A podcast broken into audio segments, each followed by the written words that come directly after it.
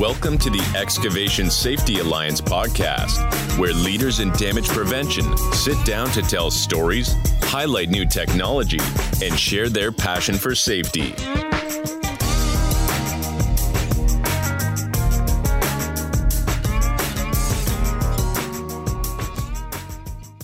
I'm Scott Landis, president of Infrastructure Resources, publishers of the DP Pro magazine, and owners of the Excavation Safety Alliance membership site.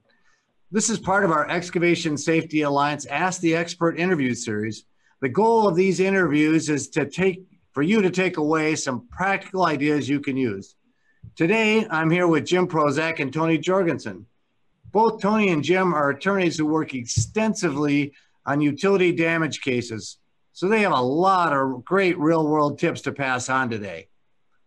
Before we let them start talking about today's topic, I'd like both Jim and Tony to tell the audience a little bit about their background so you can really see why they're so qualified to be giving us some input today and why they're so passionate about damage prevention. So Tony, why don't we start off with you talking about your background? Thanks, Scott. My name is Tony Jorgensen. I'm an attorney. I'm here in Oklahoma City. I've been practicing since 1996. Jim and I have been practicing almost exclusively doing damage recovery, damage prevention type work for a number of utility owners, including telecom, gas, electric. We've also represented excavators and contractors from time to time.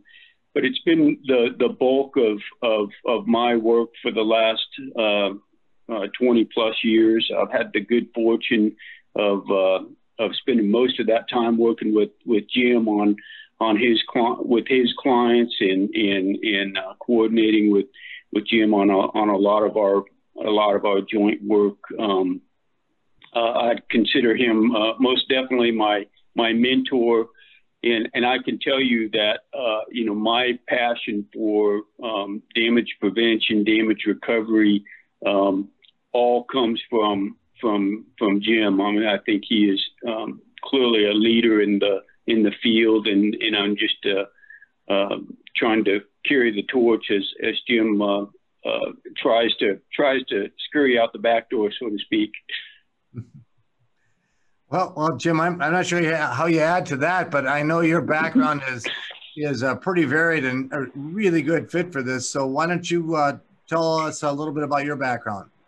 Well, I want to thank Tony for that compliment, first of all, Scott, but mentor simply means old. I have been practicing law for over 35 years at this point in my career. I have been working on utility damage and right-of-way issues since the late 1980s. In addition to actually representing utility owners and excavators in this arena, I have also served on various industry organizations, and am currently the advisory director to the Oklahoma One Call Systems Incorporated, more commonly known as Okie 811 or Call Okie. So I have been doing this and lecturing at industry forums, and have had the good fortune to be able to participate in damage prevention activities for the better part of 30 years. Today, Jim and Tony are going to provide some great insights into evidence collection and preservation in the event of a damage. Jim, can you kick things off by explaining why damage investigation and evidence collection is so important? Yes, Scott, I'd be happy to. The case that you're going to have is only as good or as bad as the investigation that you do. It's easy to be a good lawyer if you have good facts and you have good evidence to support those facts. It's very, very difficult to be a good lawyer or to win a case if you don't do your investigation and you don't have facts, and you don't have the evidence to support those facts. Some of the things that we want to talk about are the importance of photos, the importance of taking good measurements. One of the key factors in every damage case is Did the damage occur within what is defined in most damage prevention statutes as a tolerance zone?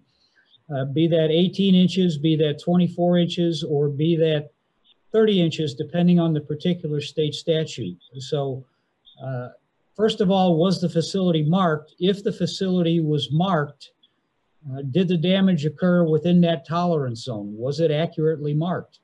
So the first thing you want to look for is you want to look for pictures of the marks. Were there marks there?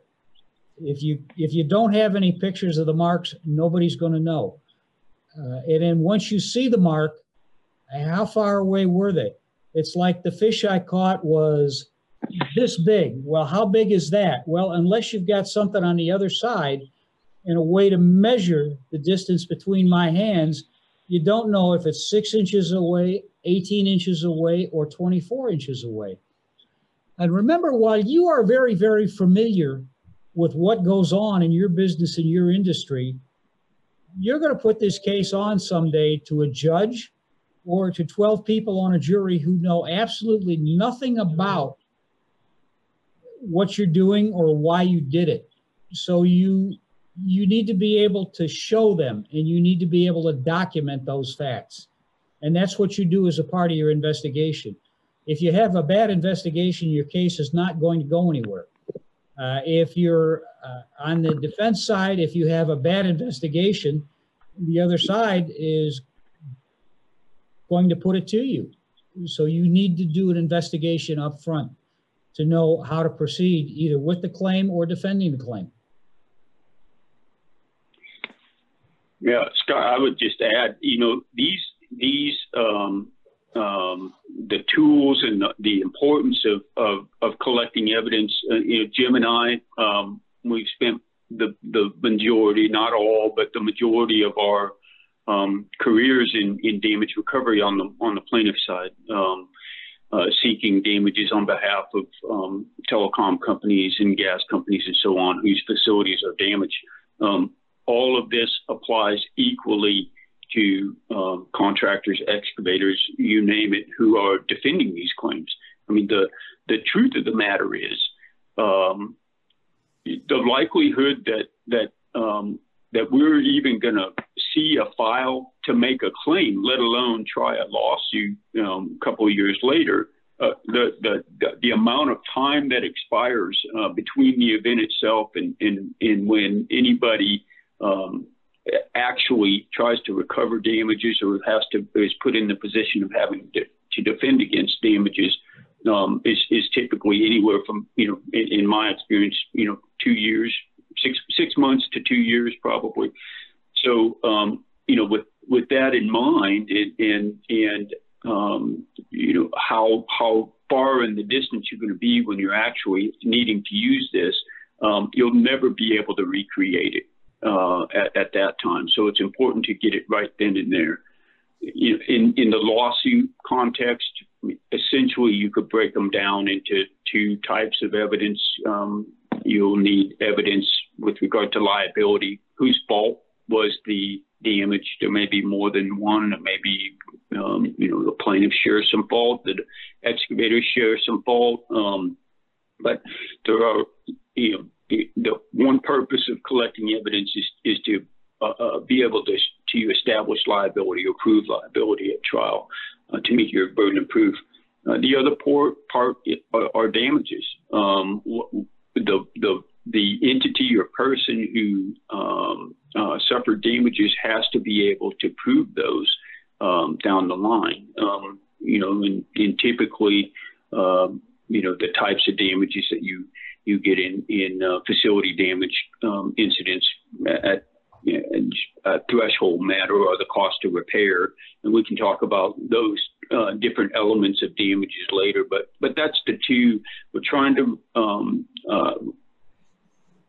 discover and preserve evidence in order to show liability and damages. And like Jim was saying, on the liability side, who did it? And that's where photographs, measurements, and that type of evidence is critical to collect right then and there. That's interesting. So, Jim, what other type of evidence do you think you need to collect to establish liability? Well, the last thing Tony said there was who did it. And we'll give you an example. One of the things that I always tell when we do presentations on evidence gathering and claim prosecution or claim defense is who did it. When you're out there at the scene and there are a bunch of people milling around, one of the things I tell the guys to do is go over and take a picture of the license plate on the back of the truck, take a picture of the name on the door of the truck, take a picture of the equipment, any identifying information on the equipment. And an example I'll give you is a case that Tony and I had down in Florida. We were trying to examine the company that did the damage. And somebody gave us the name of a company. Well, there were 3 or 4 different companies in Florida that had that name or a name similar to it. Turns out that the company that actually did the damage wasn't even from Florida. They were from Georgia. So you can have the best case in the world, but if you don't know who did it, you're not going to be able to make a claim.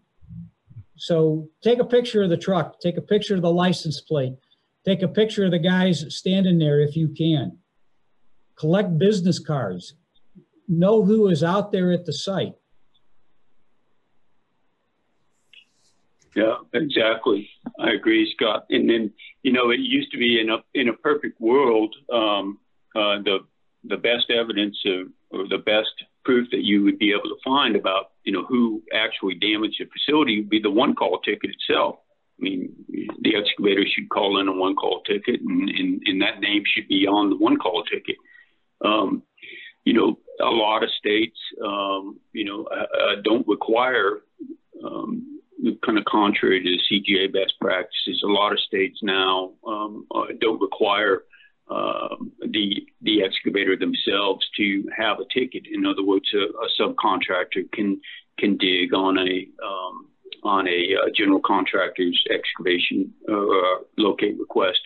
In states like Florida, or I'm sorry, Texas, for example, it's not in the one call statute itself. It's a judge made rule that essentially says a subcontractor can excavate under a general contractor's ticket. And so, whereas before it was much easier to determine the whodunit, so to speak, by just looking at the locate ticket, assuming one was called in, becomes a little bit more difficult now. And doing things like, you know, Jim suggested, you know, taking photographs, even interviewing witnesses on site, trying to get statements from excavator personnel, all of those things to determine the whodunit part of it are very important evidence to collect with regard to liability. That's good. I mean, that sounds like some good evidence to figure out who did it, kind of the liability thing. So what kind of evidence would you need to establish, you know, how much the damages are? What are the actual damages? There are a number of different items of damages. Number one is, what does it cost to repair the facility? So you're going to want to collect contractor invoices. You're going to want to collect your own individual's time. Just because you used your own personnel to perform a repair doesn't mean that goes without value. If these folks weren't doing the repair, you're looking at a line, whether it be a communications line, whether it be an electric line, whether it be a gas line, that worked very, very well from the time it was put in the ground until the day somebody damaged it. And essentially what these folks then have to do is go back and redo the work that somebody did 5, 10, 15, 30 years ago. What that does is that takes them away from productive work that they could be doing to move your system forward, to protect your system from other damages. It takes them away from productive work and makes them redo work that they've already done. So you want to gather the time of all of those people involved. And it's not just the people that are out there in the field actually welding a pipeline back together or splicing a telecommunications line back together. There's all kinds of people that support them. If you have a gas line failure, you've got the people back in the plant who are working to stop the flow of gas, who are dealing with the authorities while this is going on to keep everybody informed. If you have a telecommunication line damage, you have the people in your network management center who are monitoring the network to see how the repair is progressing, to move telecommunications traffic around. So you want to capture all those people's time because it's a very, very important part of your damage.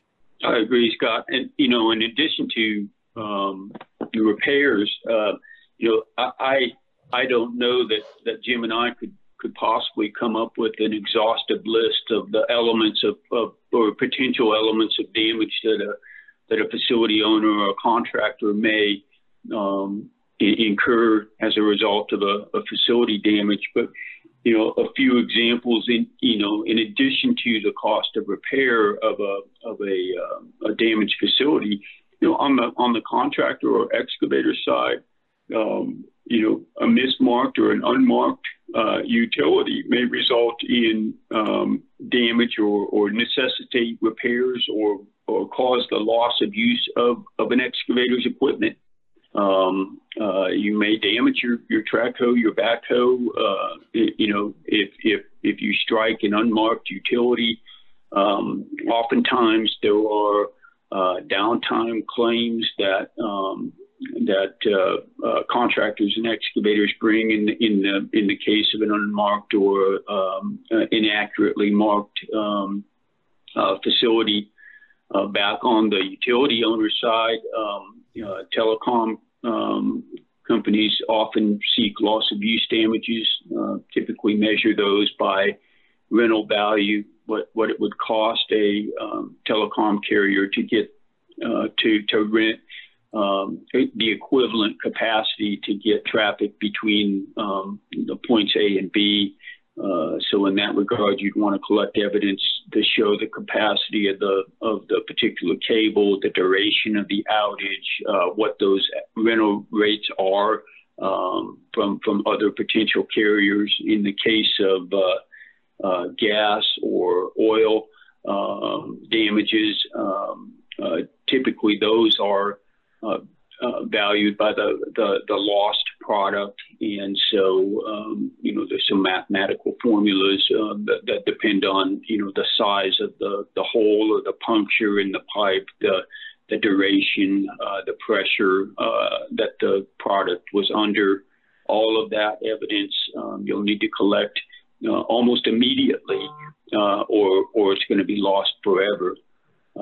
Customer credits, customer refunds, if you can establish that you've lost business, that customers have left because of a particular damage. You know, I see that all the time in telecom, where you get a lot of complaints about blocked calls or internet services down, and so what some of those end user customers don't understand is that the reason their internet's down and the reason their kid can't complete their online assignment is not because the cable or the telecom company is not doing its job. It's because there was a facility damage somewhere. And so sometimes those customers get very upset. It damages goodwill. So to the extent that you can capture that type of damage, you know, I guess, you know, when it comes down to it, on the issue of damages, the issue that comes up in nearly every claim, every lawsuit, at least from the plaintiff's side, where we're seeking to recover damages, is that somewhere along the line, somebody, be it an insurance adjuster, whatever, is going to try to Monday morning quarterback these damages, you know, and so the evidence that you're collecting out there on the site or what you're going to need later is you're going to have to establish that those damages you're seeking were not only necessary and didn't constitute betterment or so on, but they were necessary and they were reasonable. You know, it may not be reasonable to, you know, you have a facility damage on a rural road where maybe 3 people travel up and down that road every day, to hire traffic control, you know, and have flagmen out there all day long at, you know, at a rate of, you know, $200–$300 an hour. And so when the Monday morning quarterbacks come around and you've got that type of claim in your damage, it's hard to justify, but it's easy to justify when you've got a facility damage or an aerial facility that goes over, you know, say, you know, I-10 in LA. It's easy to justify traffic control in that situation, but you have to document that. I mean, why did we do what we did, and was it reasonable and necessary? Boy, that's a ton of stuff. It really is staggering what, where the cost could go. So, you know, I think that's an important message to get out, not just for attorneys and plaintiffs, but to people who are trying to rush something and maybe not you take all the cautious steps to dig safely, because the damages can obviously be astronomical. And, you know, with that said, and your other tips, what would you guys say is the kind of the biggest takeaway from today? Well, Scott, what I'd like to do is go back, if we have a few minutes, and just revisit some of the things we talked about with respect to liability, because that'll dovetail into the takeaway. I think you've really got several categories of evidence that you want to establish liability. First of all is just the physical evidence itself. You want to take photos of, was there warning tape in the ground? You want to take photos of your measurements. There are 2 measurements you want to take, is where was the facility in relation to the marks?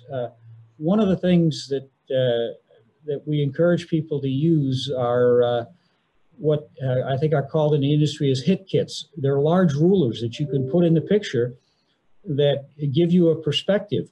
The other thing you want to look at is, you know, how deep was the hole? You want to take measurements down into the hole itself. With respect to things beyond the physical evidence, you want to, of the hole itself, what is the approach like? Are there warning signs around? Somebody said, well, I had no idea that there was a cable or a pipeline here, yet within 10 feet of the place where the damage occurred, there's a bright orange sign saying, warning, buried gas line, warning, buried electric line, something of that nature. So you want to get photographs of the approach. Maybe there was no sign right there where the damage happened, but in order to get to the place where the damage happened, you had to pass 4 signs. So what did you think? That the line miraculously went up into the air or just disappeared when you got to where the damage happened? The other thing you want to do is you want to look for the documents surrounding the project. Were there construction drawings? Were there project drawings? Many times construction or project drawings are going to show utility lines that are located in the area that the work is going to take place. It's very, very difficult to make an argument, well, I didn't know that there was a gas line there, when right there on the plan that you're working on, it says, buried gas line, warning, don't hit this gas line. You look for the admonitions in the drawings themselves. They'll often tell you what precautions that you need to take in order to, and that makes a very compelling case when the project drawings you're handed said, contact each utility and here are the numbers at which to contact each one of these utilities, and you don't do it. Identify the witnesses. You know, who are the people that you're going to want to talk to, and talk to the witnesses while their memories are fresh. I'll give you an extreme example of a case. Wisconsin has a 6-year statute of limitations for property damage cases, which means that a party can wait 6 years before he actually files the lawsuit. I was involved in a case where it was just fortuitous that I was out with a person who told me about this case because when we happened to be talking about something else, so I knew what happened on this particular case. Well, the lawsuit was not filed until 6 years after the damage actually happened, and the project engineer and the field person who were involved in the project had both died. Oh. So the witnesses literally were dead. So identify those people and find out what they know at the time. Collect those drawings at the time, because documents disappear, and you want to get all that stuff gathered up as close to the time of the incident as you can while it's still fresh in everybody's mind, while the documents still exist, before somebody packed everything in a box and forgot where they put that box. So that goes back to the quality of your investigation. Do your investigation in a timely manner. Make sure you capture those key elements, because 5 years later, nobody's going to remember what happened. Yeah. Scott, I'd just add, Scott, that the easiest way to do that and to make sure that you're trying to recover, collect all the evidence you can when it happens, the easiest way to do that. Lots of companies out there have developed really great facility damage reports. They're you know, when you've got your folks out there on the site of a damage, and things are sometimes a little chaotic. The weather's rarely ideal. It's you know, lots of times late Sunday night, you name it. A good, repeatable, thoughtful incident report that has a checklist, so to speak, so that folks don't have to remember everything that they need to collect. It's right there for it. If something in particular is not applicable in that incident, they just, you know, skip by it. But I would say a takeaway, if you to collect evidence and to make it useful, is a thoughtful, repeatable incident recording form that folks can have in their trucks or vehicles and use in the event of a damage. Yeah, I think that's all really good advice, and practical, easy to use, and can really make a big difference in the outcome. So I want to thank you guys again. That was really good information. Also want to let our viewers and listeners know, if they want to subscribe to the DP Pro magazine, they can go to dp-pro.com. And if you'd like to learn more about the Excavation Safety Alliance membership program, you can go to excavationsafetyalliance.com. And thanks for listening to this episode of the Excavation Safety Alliance Ask the Expert series. See you at the next episode.